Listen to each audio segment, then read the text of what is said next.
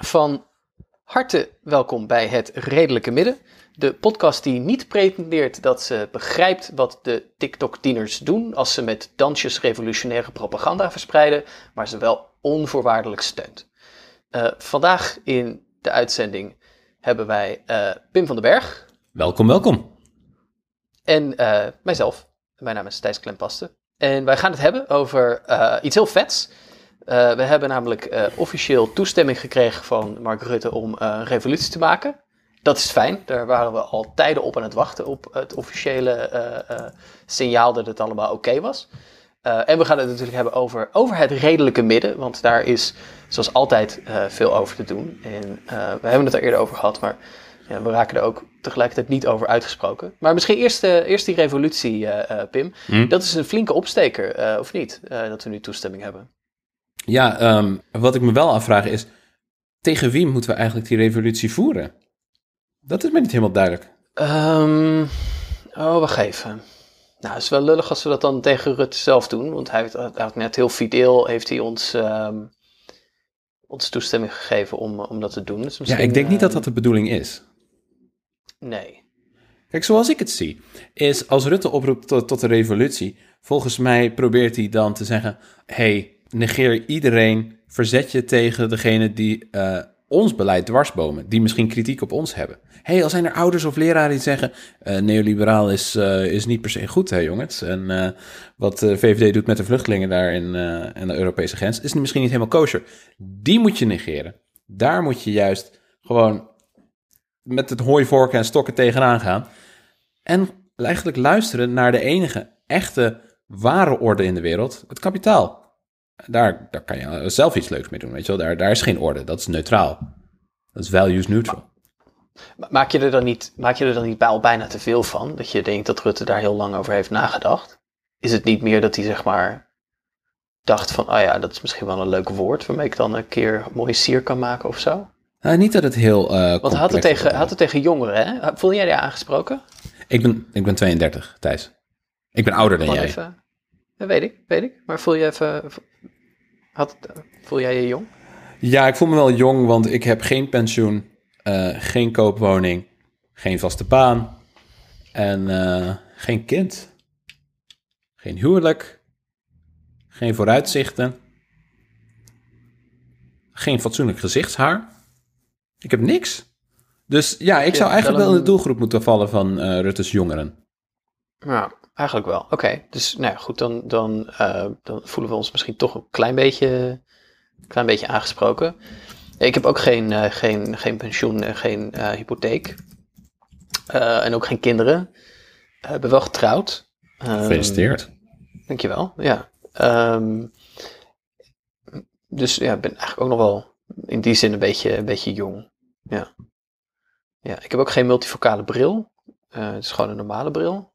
Ja, Ik heb wel rugklachten, same. dus in die zin eh, pas ik er dan misschien weer niet, eh, niet bij.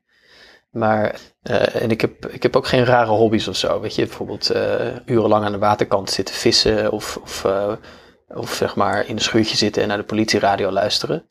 Ehm, Vrouwen is, op Twitter lastigvallen. eh, nee, ook niet. Hmm. Ehm, ja, nee. Maar goed, Ehm, even, terug naar, even terug naar de revolutie. Ehm, Rutte heeft eh, toegestemming gegeven om, eh, om dat, dat het nu revolutie mag worden. En, eh, en eigenlijk is het heel typisch Nederland toen de revolutie natuurlijk niet meteen ook uitbrak. Ehm, maar dat in plaats daarvan allerlei tv-programma's dachten, ja dat is leuk. Misschien kunnen we wat, wat mensen die ook geen revolutie willen maken in de uitzending hebben. En, en toen, ehm, toen waren er wat jongeren die betrokken waren geweest, of organisator zelfs waren geweest van de Klimaatmars, als ik dat goed begreep. Kijk, was, was op 20 mei, was er bij Margriet van der Linden. ehm, was onder andere Stijn eh eh, een, eh, een, een, jongeman, oprichter Youth for Climate NL, die zei: als er, er is geen links of rechts, er zijn jongeren en één generatie moet in opstand komen. Dus die was dan, die was bij Dit is Hem, eh, om, eh, om met name een soort klimaatrevolutie te, te, te ontketenen. Hm. ja, ja. Maar dit is, wel ja, een beetje die Nederlandse gezelligheid. Hè? Van, oh, leuk, revolutie. En dan ehm, ga je dan in een goed kringgesprek eens even praten over wat het dan, eh, wat het dan zou inhouden. Ja, kringgesprekken gaan wel vooraf aan de revolutie. Is dat zo? Ja, dat, dat kun je eens niet verwijten. Ik, eh, ik heb eigenlijk nog altijd wel een, eh, een hoop bewondering voor Occupy die dat deden. Er is niet zoveel eh, praktisch veranderd door Occupy, maar ze hebben wel natuurlijk eh, een hele hoop bewegingen geïnspireerd. En als zij ergens om verguisd en bespot werden, dan is het wel hun kringgesprekken. Ja, met, die, ehm, met hun handsignalen en hun eh, Mhm. menselijke microfoons. Dat ze, elkaars, ehm, dat ze elkaar ging versterken door te herhalen, onder andere. Ja, Ja, ja. Ja, ik heb denk ik wat somberder beeld van Occupy. Ook, ik denk dat ik destijds cynisch erover was. Dat het allemaal, eh, want er was ook Occupy op het Beursplein in Amsterdam. En dat was toch een beetje een rare... Dat was niet echt, zeg maar, de Occupy zoals we hem zagen op, eh, op Wall Street. Ehm, nee, maar ze deden hun toch- best, weet je wel. En Ze deden wel hun best. Laten we eerlijk zijn. een beetje een verzameling, ehm, een beetje een, een bijeengeraapt zooitje. Maar dit is ook, dat is ook de hele bedoeling en het mooie aan Occupy. Het was een horizontale en diverse organisatie zoals we hem niet zo vaak zien. En in alle eerlijkheid, Thijs, toen zaten we allebei nog in onze shitlab-jaren. Ja, dat is waar. Nee, ik, ik heb het, sindsdien ben ik het wat meer gaan zien ook als een soort het, uiting van meer van rouw of zo. Het was echt een soort, Oef. er is dus, ja, maar daar, de, de, de hele wereld passeerde gewoon en ging, ging eraan voorbij. Dat denk ik niet. Volgens mij voelen we de, na, de na schokgolven van Occupy nog steeds. Misschien is het je eigen moedeloosheid die je projecteert op hun woede. Dat zou kunnen, dat zou kunnen. Ja, ik, ik weet ook niet. Misschien, misschien, misschien is dat inderdaad te veel pessimisme of cynisme.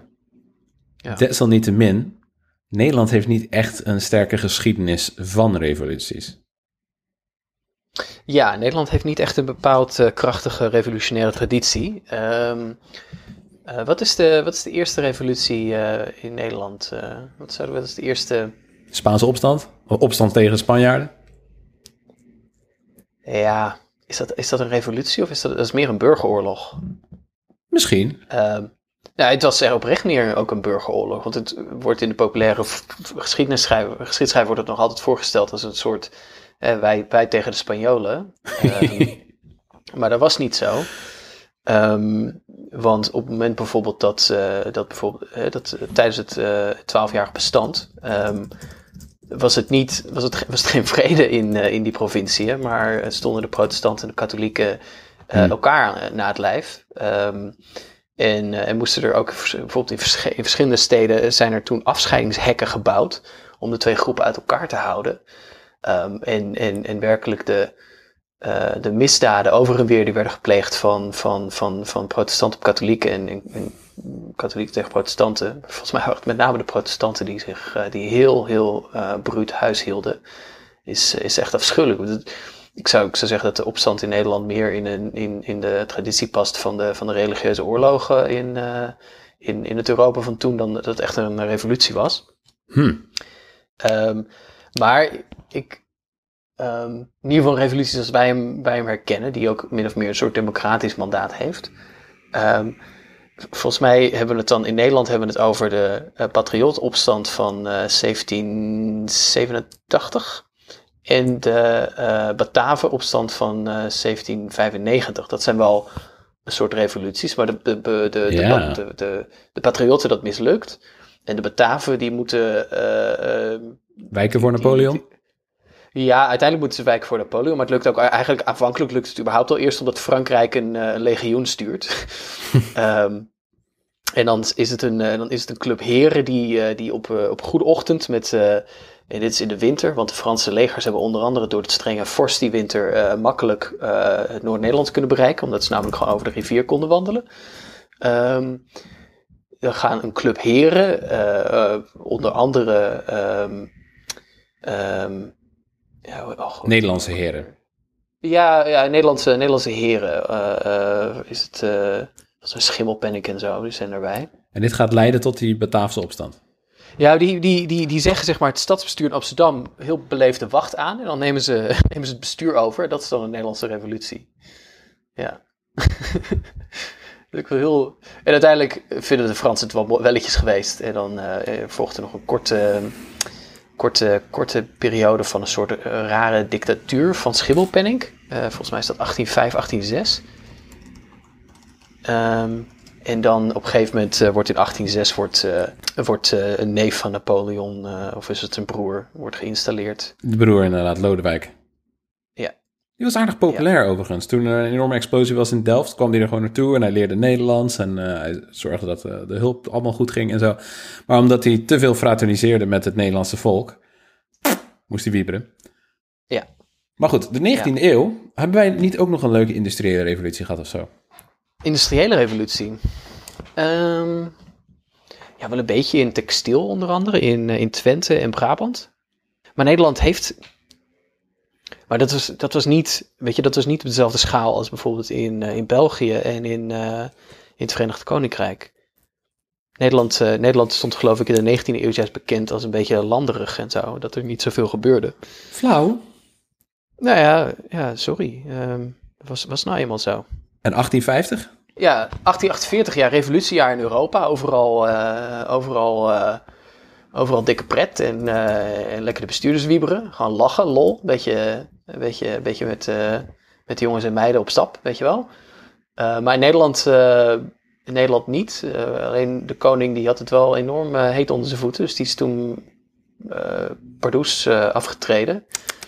En toen kreeg de commissie... ehm, eh, onder leiding van, van Thorbecke kreeg de opdracht om een nieuwe grondwet eh, Hm. te schrijven. Dus ook, ook daar is niet echt sprake van een, van een revolutie, als wel van een soort, ehm, ja, soort van oei, er is iets op til. Laten we maar meteen, ehm, eh, zeg maar, meteen, eh, meteen meebewegen. Weet je, waar, elders in Europa heb je echt, heb je, ja, weet je, heb je het bewind dat, eh, dat, dat dwars ligt. En dan heb je een grote volksopstand. En dan krijg je vervolgens de reactie. En met de slagpartij. En dan wordt het volk de kop ingeslagen. En dan volgen er jaren van, van politieterreur. En, en ook weer dictatuur soms. Ehm, maar dat, die, die extremen lijken heel erg door de geschiedenis aan Nederland voorbij te gaan. Doe er maar gewoon, Gunnik. Dan doe je al raar genoeg. Bijna wel, hè? Ja. Ja, want ik moest mijn, eh, mijn huiswerk een beetje doen eh, voor de eh, vergissing van Troelstra, 1918. ja.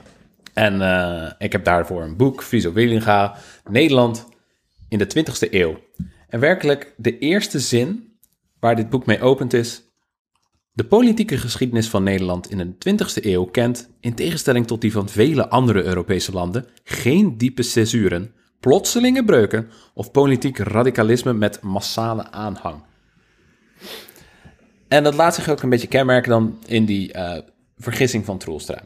En Pieter Jelles Troelstra was een, ehm, een, eh, een sociaal-democratische politicus van de SDAP, die, die hij zelf heeft opgericht. Ehm, en ja, alles ging wel redelijk in eh, Nederland. Weet je, we begonnen de Eerste Wereldoorlog met redelijk goede moed, want we zouden neutraal zijn. En, oh, dat eh, overkomt ons allemaal niet. Maar het ging toch redelijk slecht met de voedselproductie. Dus er begon allemaal revolutionaire ellende over te waaien, gestaag vanuit onder andere Duitsland. En eh, uit angst dat kleinere, linksere splintergroepen eh, met die revolutionaire energie aan de haal zouden gaan, volgens Wielenga, dacht Troelstra en de SDAP: hey, weet je wat we gaan doen? Wij gaan zelf de revolutie uitroepen, want dan staan we er tenminste op tijd bij. Alleen, eh Troelstra had het een beetje verkeerd ingeschat. Ze hadden ook uiteindelijk bij hun grootste verkiezingssucces op dat moment 22% van de stemmen. Van de, dus 22 van de 100 zetels. Dat is niet super voor die tijd. En ja, de regering had ook al eh, veiligheidsmaatregelen aangescherpt en zo om eh, de revolutionaire energie een beetje te ondermijnen. Dus op een gegeven moment, wanneer dus in november 1918 P.J. Troelstra in Rotterdam verkondigt dat de bourgeoisie op het punt staat de macht over te dragen aan de Arbeiderspartij, dan eh, loopt het eigenlijk af met een beetje een sisser. Hij krijgt amper steun van zijn eigen partij, eh, er is niet echt veel aanhang. En ehm, het was zelfs zo sneu hij werd zelfs am- zo weinig serieus genomen dat hij niet zijn kamerzetel verloor. Troelstra mocht gewoon teruggaan naar zijn werk, terwijl hij nagenoeg had opgeroepen tot het ontslag van al zijn collega's. Ik bedoel, kun jij je voorstellen dat jij naar de Unie gaat en je pist over het kantoor van je decaan of weet ik veel wat voor superieur jij hebt, en dat hij dan daarna zegt, uh, very nice climb past, uh, we'll see you again on Monday. Eh, nee, daar kan ik, me weinig, eh, kan ik me weinig bij voorstellen. Nee, dus er moet wel heel weinig pis uit je zijn gekomen voor zo'n reactie. Ik ben maandag altijd vrij. Ehm, Maar dat is dus Ja. eh, een beetje het revolutionaire karakter van Nederland. We noemen het ook de vergissing van Troelstra. Er staat zelfs gewoon nog een standbeeld van Troelstra in Den Haag. Zo ontzettend sneu is die revolutie afgelopen. Ja. Non-revolutie eigenlijk. Ja, er zijn, er zijn ook echt talloze kwalificaties die historici in, zeg maar, door de, door de geschiedenis heen, maar door de geschiedschrijving heen aan, eh, aan Nederland hebben gegeven als het gaat om, eh, om, om dat revolutionaire of niet-revolutionaire karakter. Remy Gaerts met Land van Kleine Gebaren en er is natuurlijk ook de beroemde stelling van, van James Kennedy uit, uit Nieuw Ba- Babylon en Aanbouw. Is een studie naar de jaren zestig dat, dat als er iets eh, typerend is voor... eh, De historicus de James Kennedy? Nou, de historicus James Kennedy, eh, uit zijn, eh, zijn boek eh Nieuw Babylon aanbouwen, ook met de beroemde stelling dat als er iets is dat, ehm, wat, wat zeg maar de Nederlandse, ja, je zou het eigenlijk niet eens elite willen noemen, maar ehm, ja, het Nederlandse establishment, de Nederlandse bestuurscultuur kenmerkt, is het wel de politiek van accommodatie. Eigenlijk meebewegen voordat eh, de spanning echt kritiek wordt. Ehm, heel snel eigenlijk ehm, ja, nieuwe bewegingen probeert te absorberen en, en mee te bewegen. En dan later buigt het wel weer, buigt het wel weer een, beetje, een beetje terug. Hm. ja. wat, wat ook wel weer misschien een, een fijne nuance is bij het idee van Nederlands gid- Nederland als gidsland. Hè, hoe, hoe het zichzelf zo graag zag in het recente verleden, in ieder geval in de jaren 90 en de vroege, vroege jaren 2000. Ehm, dat Nederland misschien niet zozeer een gidsland is als wel ehm, nou ja, gewoon een, een, een, een trendvolger of zo. We zijn altijd een trendvolger geweest, want Nederland gidsland was ook alleen maar inhaken op een soort van misplaatst imago dat Nederland had. En toen bleek dat we eigenlijk inderdaad bijzonder matig en een beetje naar waren, zeiden we, "Oh, we moeten niet het eh, beste kindje, het voorste kindje van de klas zijn. Ja, ja. Ja, dat, dat is het. Ja, precies. Maar dat, dat kwam ook helemaal uit, want dat waren we niet. Bij lange na niet. We waren Zijn we nooit het geweest. allerslechtste. Ja, ja. Weet je, we waren echt het, een beetje de, de schlemiel van de klas, die dan ook nog van zichzelf zei tot hoon van, van de rest. Nou, wil, wil natuurlijk ook niet de beste kind van de beste van de klas zijn. eh. ja. Maar goed, ehm, Nederland heeft niet zo'n indrukwekkende revolutionaire geschiedenis, moeten we hier toch maar uit op, eh, opmaken. Ehm, Ja, kunnen we het nog eventjes hebben over de jaren 60, 70? Weet je wel, de provo's en geen woning, geen kroning. Hadden we daar niet een beetje woede? Want de boomers gooien ons er altijd dood mee, weet je. Millennials komen nooit op de barricades te staan. Neutronenbom, dat was een moment. Ladi, ladi, ladi, la. Weet je wel, wel de wereld voor iedereen verzieken, maar dan alsnog... "Ah, maar wij waren de revolutionaire roepen. Dat is toch ook niet, is ook niet waar? Ik bedoel, ja, er was inderdaad eh, veel protest. Er waren de happenings. Eh, er was Provo en zo in, in de jaren zestig. Ehm, veel daarvan, overigens, was ook wel weer naar het voorbeeld van, eh, van, van, ehm, van, zeg maar van Frankrijk. Hè? De, de, de 68 Arts, ehm, die, daar uit, eh, die daar Parijs aan het afbreken waren. Ehm, maar, maar, maar twee, twee punten daarover. Eén, als er, als er nou één product is, zeg maar, hè, van, van de jaren zestig, eh, dat ehm, de tand des tijds heeft doorstaan, dus niet is verdwenen, Provo, Kabouters, eh, PSP, dat soort, eh, dat soort bewegingen en partijen, dan is het D66.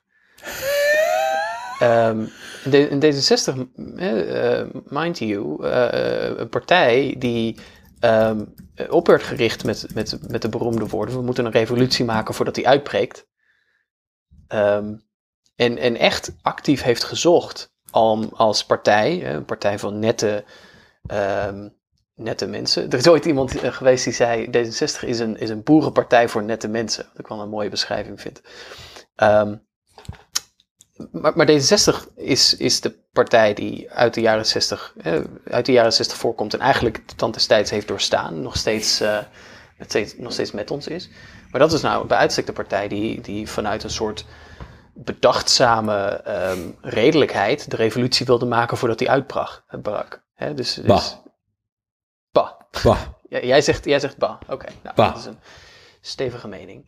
Ja, Ehm, dit doet me trouwens denken aan... eh, Maar, maar nog even, want jij zei van ja, de boomers die zeggen altijd van wij, wij zijn niet revisionisme. Dat, is- ook onzin, want eh, ik herinner me nog goed dat enkele jaren geleden we wekenlang het eh, maagdhuis eh, bezetten. In ieder geval we, mijn generatie, onze generatie. Nou ja, Dr. Dan, in- Hassler Forrest, die deed daar uitgebreid aan mee. Die zat in onze Ja. podcast een paar afleveringen terug. Ergo, wij waren er ook bij. En technisch gezien, ik zat ook in de organisatie van de Nieuwe Universiteit in Utrecht, die onderdeel uitmaakte van eh, kritiek op het hele. Tandeloos, maar wel heel leerzaam. Ja. Dus, dus ik, ik durf wel ons te zeggen. Ik durf wel wij te zeggen. Maar ehm, wat ook is eh, blijven hangen van de jaren 60, doet me denken aan wat Willem Schinkel, of all people, Willem kom in het midden zitten, eh, vertelde in een avond voor Rutger Bregman. Eh, die had toen zijn eh, boek Presentatie gratis geld voor iedereen en Schinkel deed er een praatje. En de titel van het praatje is Hoe de revolutionaire hippies van toen de systeembevestigende managers van nu zijn geworden. En als ik me dat goed herinner, ehm, ging dat eigenlijk een beetje over dat wat de hippies eh, daar wilden was individualisering, weet je, individuele vrijheid en een beetje decadentie en zo. En die hebben dat bemachtigd en hebben dat vervolgens nooit meer losgelaten. Bovendien was het een revolutie natuurlijk. Als je je eh, heel erg vastbijt op individuele vrijheid, wat doe je dan nog? eh, wat- hoeveel pleit je dan nog voor wat je elkaar verplicht bent, wat je een samenleving verplicht bent? Ja. Ik zet het artikel in de show notes en dan kan iedereen het eh, lezen. Willem Schinkel en Rutger Bregman, droomcombo. Maar is dat, is dat dan niet ook tegelijkertijd de tekortkoming van dat denken in generaties? Dat, ehm, zeg maar, dat dat denken in generaties dus helemaal uitvlakt waar het in, in politieke zin om, om zou moeten gaan? Allicht, Van, maar ik zag bijvoorbeeld eh, van de week nog een tabelletje voorbij komen over ehm, de vastgoedwaarde van de gemiddelde generatiegenoot. En boomers hadden heel veel geld in vastgoed. En millennials hebben eigenlijk zo'n gemiddeld 0 dollar of euro aan vastgoed. En je stemt natuurlijk ook, eh, je, je politieke voorkeur wordt enigszins beïnvloed als het goed is door je materiële omstandigheden. En ik ben een boze linkse rakker omdat ik nogmaals niks heb. Maar als je een hypotheek hebt en kinderen en je bent wit en je zit in een buitenwijk, kan ik me voorstellen dat je perspectief een beetje verschuift. ja. En als dat dus eh, generatiegebonden is, dan krijg je wel een degelijke kloof daartussen. Al zeg ik niet dat je daarom eh, geen bruggen moet slaan tussen die generaties, want we hebben elkaar allemaal nodig als we rijke mensen alles af willen pakken. Ja, maar kijk, op, op zijn best is generatie een proxy voor klasse. Omdat je toch zegt van een generatie heeft een min of meer ehm, vergelijkbare, hè, on- onder, onder eh, veranderende structurele omstandigheden. Die Mhm. met de tijd hè, eh, veranderen. Ehm, het, het, het, de economie, ehm, ehm, klimaatverandering, dat, soort, dat soort zaken. Niet dat dat natuurkrachten zouden moeten zijn, de economie althans niet. Maar generaties hebben vergelijkbare eh, ervaringen. En dus is generatie een soort proxy voor, voor klassen. Omdat, zeg maar, zeker als je die generatie maar genoeg uitwringt en uitknijpt, ehm, dan, Ja. dan, dan wordt het dat. En tegelijkertijd is het een manier, denk ik, om die klassenvraag of die belangenvraag aan het gezicht te onttrekken. Door te, door te suggereren dat er een soort. ehm, dat er een soort eenheid is in die generatie, die er eigenlijk in die generatie helemaal niet, eh, niet is. Dus het is ook wel weer een soort accommoderende beweging. Ja, Ehm, dus, in, dus in zekere zin is die. eh, wat je wil zeggen, je hebt, je- we hebben leeftijdsgenoten, ik heb leeftijdsgenoten die ook op Forum stemmen. Ja, precies. Of, of leeftijdsgenoten die, die ja, wel, eh, eh, ja, die, ja, die, die toch op de een of andere manier wel mazzel hebben gehad. ehm, En ik gun het ze van harte. En ik gun het ze van harte. Of, uit, weet je, of, of, of, of, hulp bij het verwerven van een woning van, van bijvoorbeeld hun ouders die dat zich konden veroorloven.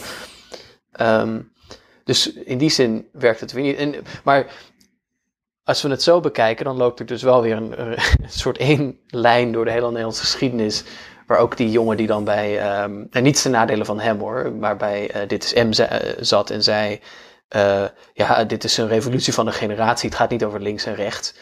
Eh, wel weer heel typisch is voor die Nederlandse houding van, accommoderen en, en, en de wezenlijke politieke vraag, zeg maar, een beetje proberen weg te moffelen. Uh, door te Ja. doen alsof het gaat om, ja, weet ik veel, de natuurlijk, het natuurlijk voortschrijdend inzicht tussen generaties. Of, of dat er nou, iets aan jongeren is wat leuk en nieuw en interessant en verfrissend is en zo. En ehm, ja, ja. Maar goed, het is ook wel weer een ironisch commentaar bij, bij ons. Want wij kunnen wel natuurlijk met onze grote mond hier eh, een beetje in de leegte blijven zitten schreeuwen. Maar voor, vooralsnog, als we de geschiedenis van Nederland overzien, dan is er eh, één grote afwezige, zou, zou de academicus zeggen, en dat is het revolutionair subject. Ja, Dat is gewoon. wie, wie gaat die revolutie maken dan? Ga jij, ga jij morgen, eh, Pim, als je klaar bent met het monteren van de afdeling, eh, op je fiets naar, naar Den Haag? ik ben nooit klaar met monteren. En twee, nogmaals, ik stel voor dat we Tim Hofman daarvoor aanwijzen. Romy zei dat Tim Hofman laatst- nou het. Ja, Tim Zeg maar, fucking Hofman. Tim, kom in het midden zitten. Tim, Tim Hofman wordt het Hegeliaanse World Historical Subject die de revolutie gaat maken in Nederland. Ja, hij, hij is een soort van inoffensive, charmant, wit, hetero tabula rasa... waar we gewoon allemaal onze politiek op kunnen projecteren. Dus ik stel voor dat wij dat doen. Nou, weet je, Pim, als, het, eh, als, als, als de revolutie gemaakt zou kunnen worden door op een charmante eh, tabula rasa je verwachtingen te projecteren, dan hadden we denk ik een hele andere geschiedenis gehad. Maar ik denk dat je wel een goed punt raakt met... er is geen revolutionaire, energie... want een soort van algemeen, breed gedragen... zogenaamd voorschrijdend inzicht... also known as polderen. Ja, maar, da- maar daarom kan Rutte dus ook zeggen, nou jongens, het is tijd voor een revolutie. En, en doen alsof het eh, eh, gaat om een eh, gezellig, gezellig middagje uit naar Ponypark Slagharen. Moet wel leuk blijven. Omdat er, helemaal niets, omdat er helemaal niets op het spel staat. Hij weet, hij weet dat dat woord vrij veel betekenis is in Nederland. Eh, jongens, maak maar een revolutie. Gezellig. Hè? Tof. Lachen. Ja. Kom op, leuk. Het is, suit supply zou op kunnen roepen tot een revolutie en iedereen heeft zoiets van, ja, dit is weer een typische suit supply reclame. Maar ja, eh, Rutte zei laatst natuurlijk ook al, ik geloof op 1 april, maar bedoelde het niet als grap dat Nederland eh, van diep van binnen een, een sterk socialistisch land is. En wat onze redactielid Romy vermoedt, is dat in feite eh, Rutte, Ru- dat Rutte nu met links jargon strooit, zodat hij met terugwerkende kracht straks kan claimen dat als er iets mis is gegaan, bijvoorbeeld in het coronabeleid of rond verkiezingen, eh, dat dat dan komt omdat Nederland eigenlijk te links was en dat we nu de VVD nog meer moeten laten VVD'en. Ja. Politiek-strategische zet. ik, ik hink altijd, ik kan, ik kan voor mezelf nooit bepalen of ik nou denk dat Nederland door en door en door ideologisch is, omdat het zo ehm, overtuigd is van een aantal ja, eh, eh, Nederland, typisch Nederlandse dogma's. eh, dat het die ook zelf helemaal niet meer ziet. Of, je dat nou, of dat nou gaat om de Nederlandse opstellingen, bijvoorbeeld de Europese vraagstukken. Of, of, die, die leugen die Nederlanders zichzelf graag vertellen dat het zo'n tolerant land is, waar geen racisme is, et cetera. Of dat Nederland dus zo, zo'n grote echo in, in, in de voorhoofdholtige klankkamer heeft, ehm, dat, dat je dus onmogelijk van een ideologie kunt spreken. Waar, waar woorden dus ook geen betekenis hebben. Waar socialisme niets betekent. Waar revolutie niets betekent. Waar al die dingen eh, volstrekt vrijblijvend een beetje bedisseld kunnen worden aan de praattafels van de daarvoor bestemde praatprogramma's. Ehm, omdat er, eh, eh, ja, ehm, omdat het alleen maar dat is. Omdat het alleen maar ruis is. Ja, want uiteindelijk zijn we er zo ontzettend van overtuigd geraakt dat, dat neoliberale individualistische kapitalisme een natuurwet is geworden. Dat dat simpelweg de vezels is waaruit onze werkelijkheid is opgebouwd. En al dat andere, dat, dat kan je een beetje voor de vorm doen. Maar als het meer is dan dat, dan neem je jezelf in de maling. Nou, en op die, eh, die notitie. ehm, het gebrek aan het revolutionair subject in Nederland. Het gebrek aan betekenis van woorden in Nederland. De ronduit deprimerende geschiedenis van die paar drooggelegde polders aan de Noordzee. Zullen we doorgaan naar het eh, volgende onderwerp? Het lelijke midden. Van het gebrek aan een revolutionair subject naar het, eh, het redelijke midden. Maar niet nog het redelijke midden van deze week. Nee, we gaan het eerst hebben Eh. over... We gaan, een, we gaan een deep dive, een exegese doen van wat het redelijke midden is. Want er was ehm, eh, onder andere deze week een eh, dijk van een stuk in eh, One World Magazine van ehm ehm Seada Doorhussen. Die korte metten maakte met de gedachte dat het redelijke midden ook maar iets betekent. En, en in plaats daarvan voorstelde dat het beter het, eh, het valse midden eh, Hmm. zou kunnen heten. Ehm, eh, waarom, ehm, Pim, misschien, misschien kun jij nog even licht werpen op deze zaak. Waarom heten wij eigenlijk het redelijke midden? Nou, eigenlijk was het een, bevlieging, denk ik, van Meredith Greer, die meewerkte aan de oprichting van deze podcast, maar dat vooralsnog altijd verzwegen heeft. Ehm, zij heeft namelijk de naam van deze podcast bedacht. En het is eigenlijk dus inderdaad om de mensen die daadwerkelijk het redelijke midden zijn, eh, op de kast te jagen. Echt de tegen de haren in te wrijven. Oké, want, want wat, is, wat is er precies zo grappig aan het feit dat wij redelijke midden heten? Om toch maar even in te koppen. Nou, eh, dat kan je ook in One World teruglezen. Maar het komt eigenlijk hierop neer dat ehm, wat wij nu beschouwen als het redelijke midden, en dan heb ik dus over het breed gedragen idee, niet deze podcast. Eh, wat wij beschouwen als het redelijke midden is in feite heel erg rechts en zelfdestructief. Want in onze overtuiging, die van de podcast, niet van het centrale idee, is dat eh, kapitalistisch gedachtegoed of meegaan in de status quo een eh, onhoudbare situatie is. Die zal leiden tot onze eigen ondergang, en massale sterfte en een hele hoop centjes voor de superrijken. En in feite is dus wat wij het redelijke midden noemen heel erg onredelijk.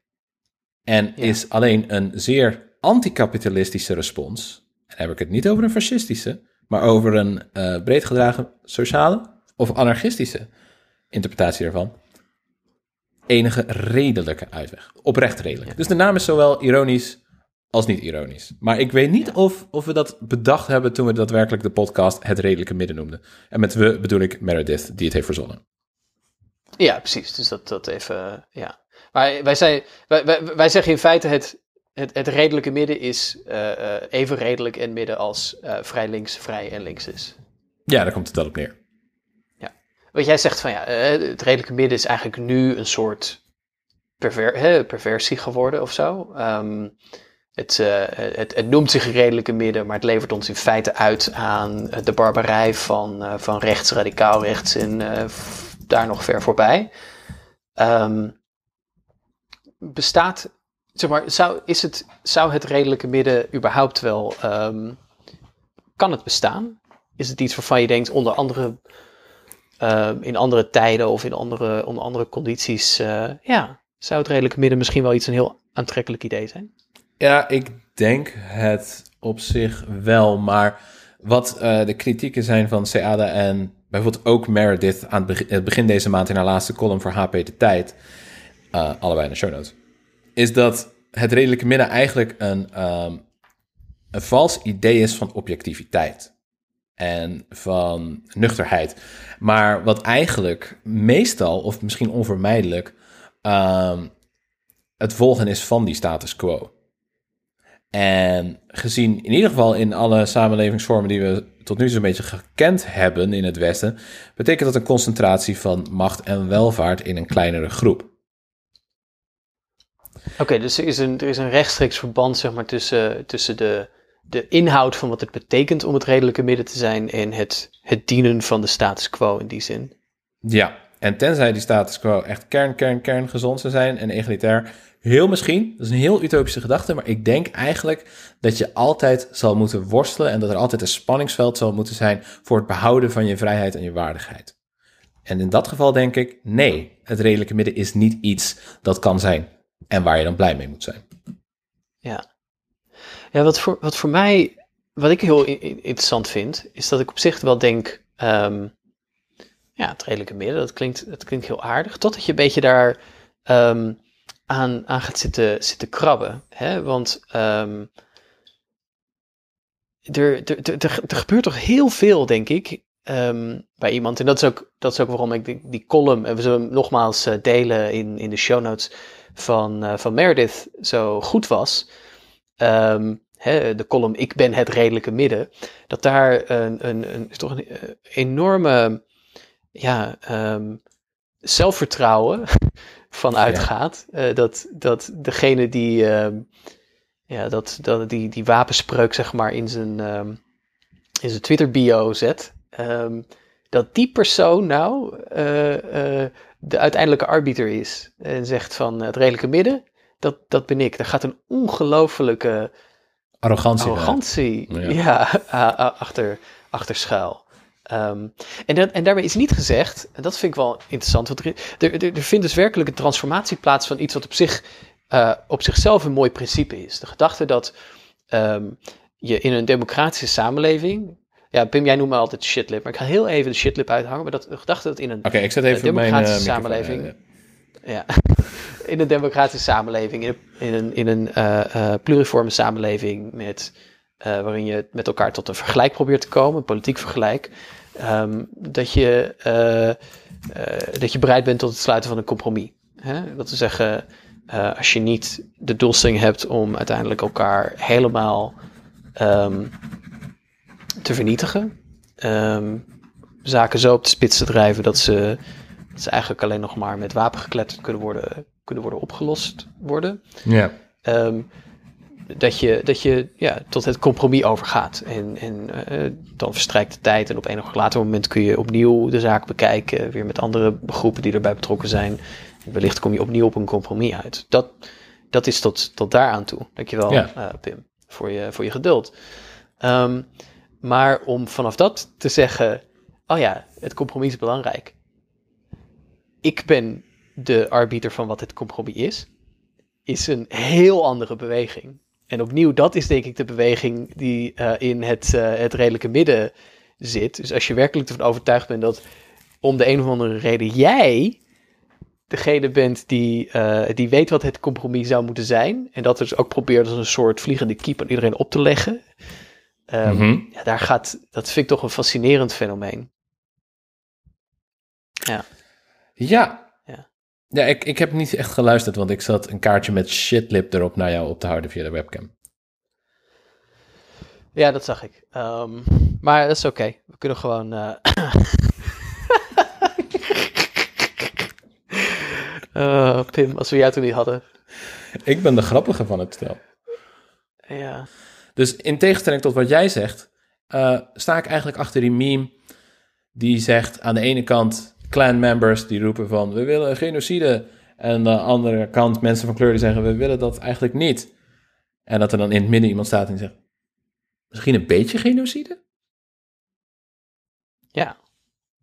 Ja, maar, kijk, ehm, lang niet alle vragen ehm, zijn zo fundamenteel als die. Ehm, weet je, we worden met steeds meer vragen die, politieke vragen geconfronteerd die ehm, zeer existentieel zijn. Eh, of dat nou gaat om eh, eh, recht voor, voor transindividuen, of dat nou gaat om de recht van migranten, van ongedocumenteerde mensen, vluchtelingen. ehm, die vraagstukken moeten fundamenteel zijn en daarover valt niet te marchanderen. Maar er is natuurlijk ook zat Hm. ja, politieke vraagstukken die, ja, weet ik veel, hoeveel geld moet er nou naar het bijzonder onderwijs en hoeveel moet er naar het openbaar onderwijs?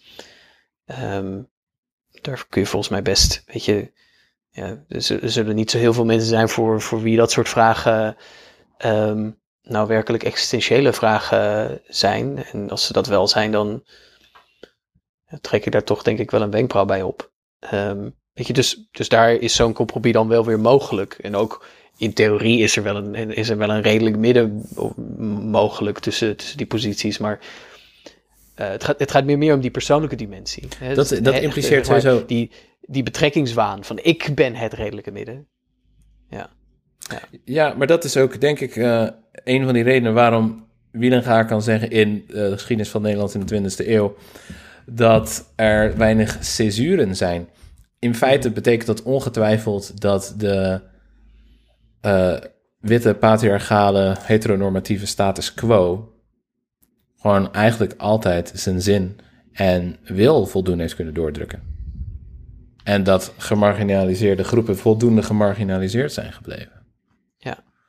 Nou, het, maar het heeft, het heeft ook te maken, ehm, want dat, dat, dat klopt, het is een bus. Hè? Dus dat, ehm, en dat, dat gaat uiteindelijk ook weer om eh, die brief van, van King, die, die jij en ik ook wel graag aanhalen. Hè? Eh, Letter from Birmingham Jail. Letter from Birmingham Jail, waarin King schrijft: Ik ben eigenlijk meer ehm, verbijsterd over de opstelling van, van, de, van, van de white moderate, hè, de, de, witte, de witte ehm, eh, ja, gematigde persoon, dan die van, eh, van de echte racisten. Want bij die racisten weet ik wie mijn vijand is.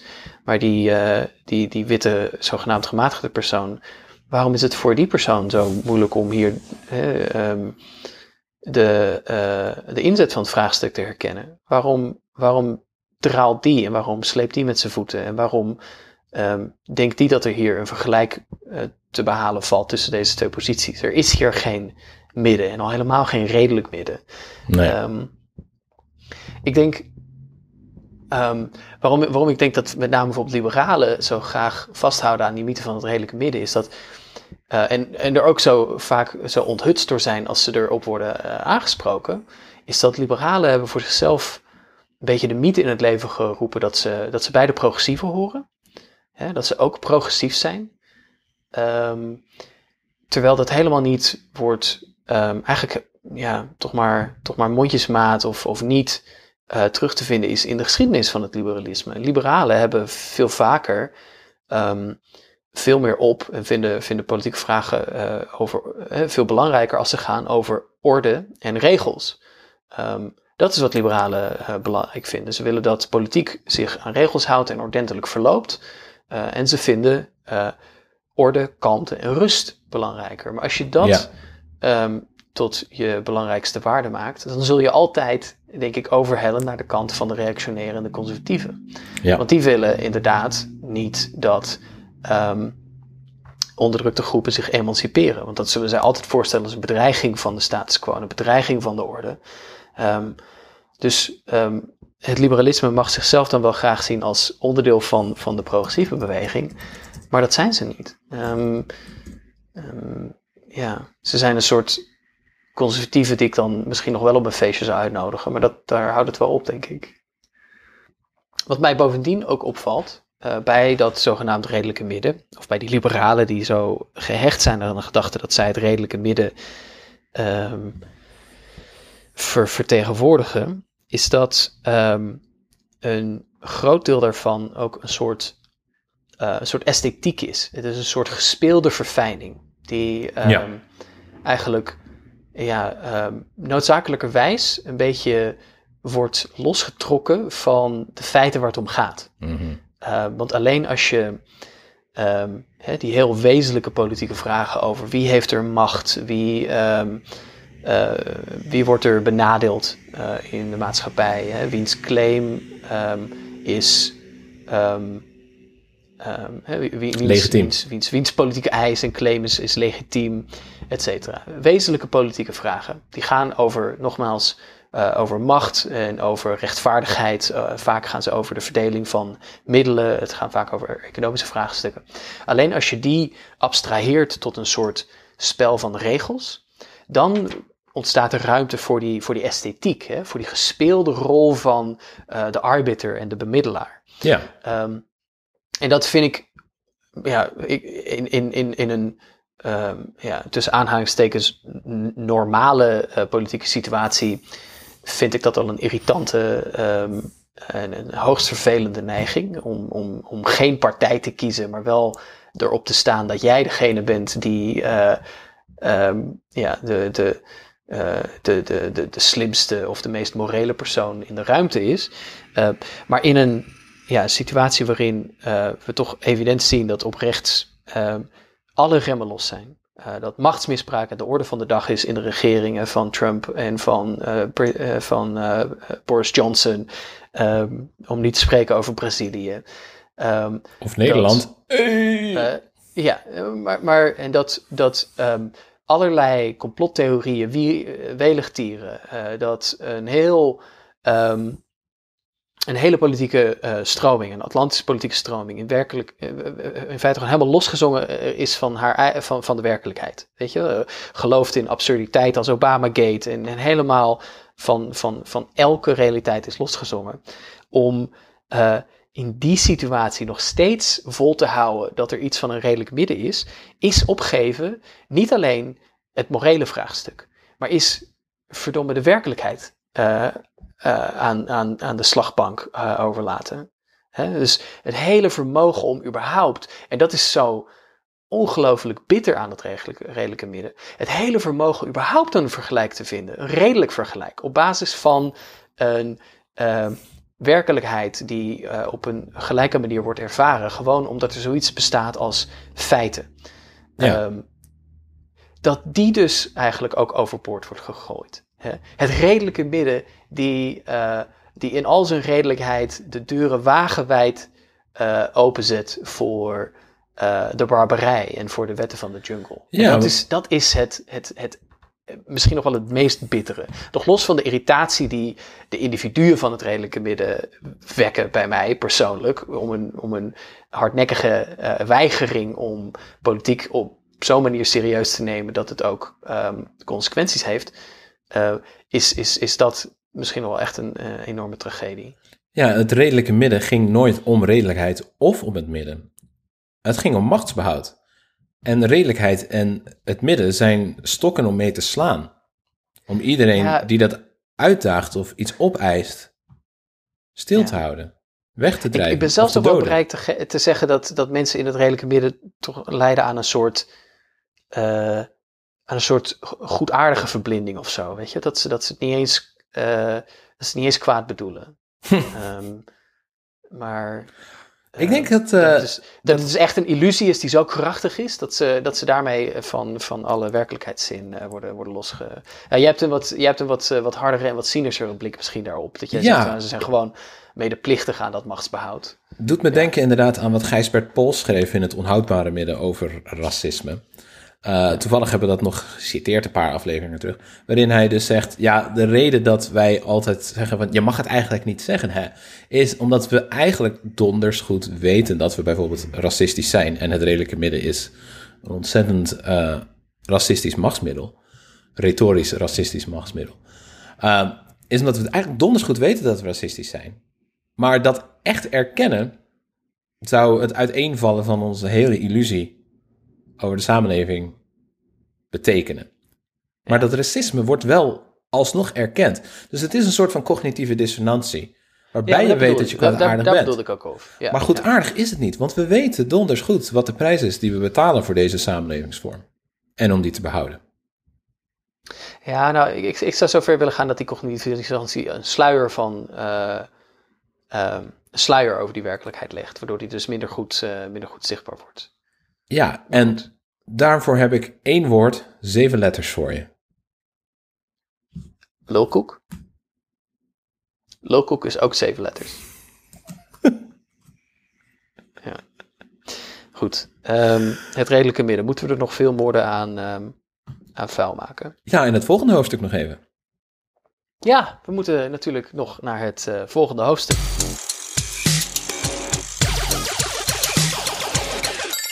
Wij zouden het redelijke midden niet zijn als wij na het bespreken van het redelijke midden niet over zouden gaan op het redelijke midden van eh, deze week.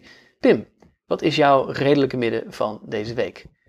Het redelijke midden van deze week is iedereen die luistert naar het redelijke midden, wordt ook abonnee van ons Twitch streamkanaal, waarop we dingen spelen als eh, Pokémon, Roller Coaster Tycoon, maar ook serieuzere games als Black and White en Half-Life, allemaal met een kritisch links sausje.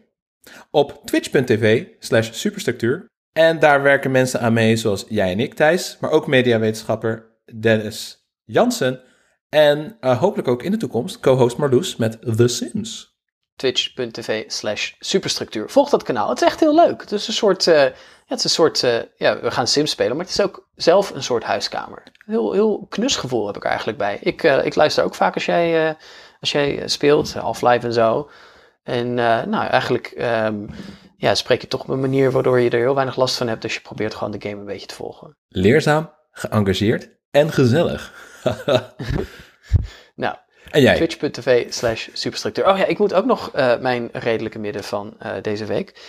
Het redelijke midden van deze week is dat ehm, eh, Rutte oproept om een revolutie te beginnen. Maar dat zullen we natuurlijk op een eh, redelijke middenachtige manier doen. Ehm, de guillotine wordt zo afgesteld dat niet het hele, maar het halve hoofd eraf gaat.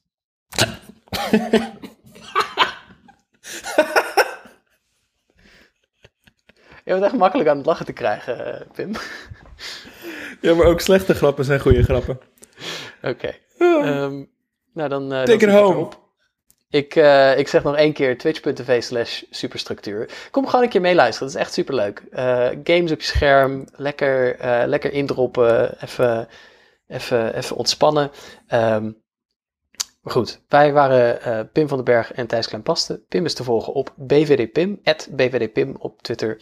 Ehm, en ik ben te volgen op Kleinpaste Thijs. Eh, wij zouden eh, de aflevering natuurlijk niet sluiten voordat we hebben bedankt eh, Romy voor haar redactiewerk ter voorbereiding en ondersteuning van deze aflevering. Ook Marloes, die het werk heeft gedaan. En alle andere leden van onze Discord die ons door dik en dun, in weder of geen weder, ehm, nacht en ontij bijstaan met wijze raad, goede grappen, hete takes en wat dies meer zij. Een welgemeend dank jullie wel en tot de volgende week. Bedankt voor het luisteren. Hoi!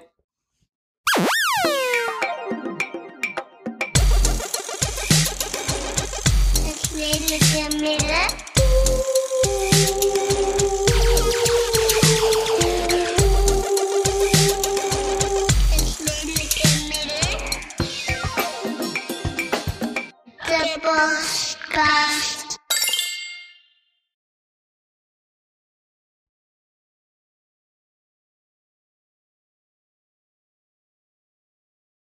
Het is moeilijk bescheiden te blijven wanneer je redelijk bent als ik.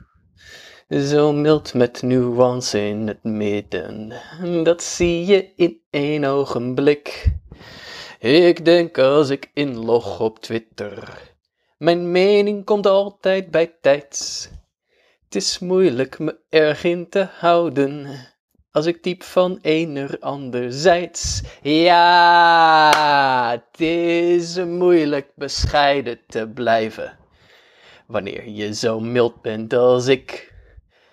Zo tof met nuance in het midden. Dat zie je in één ogenblik. Ik denk als ik inlog op Facebook. Mijn mening is altijd bij tijds. Het is moeilijk me erg in te houden, want ik typ van ener anderzijds.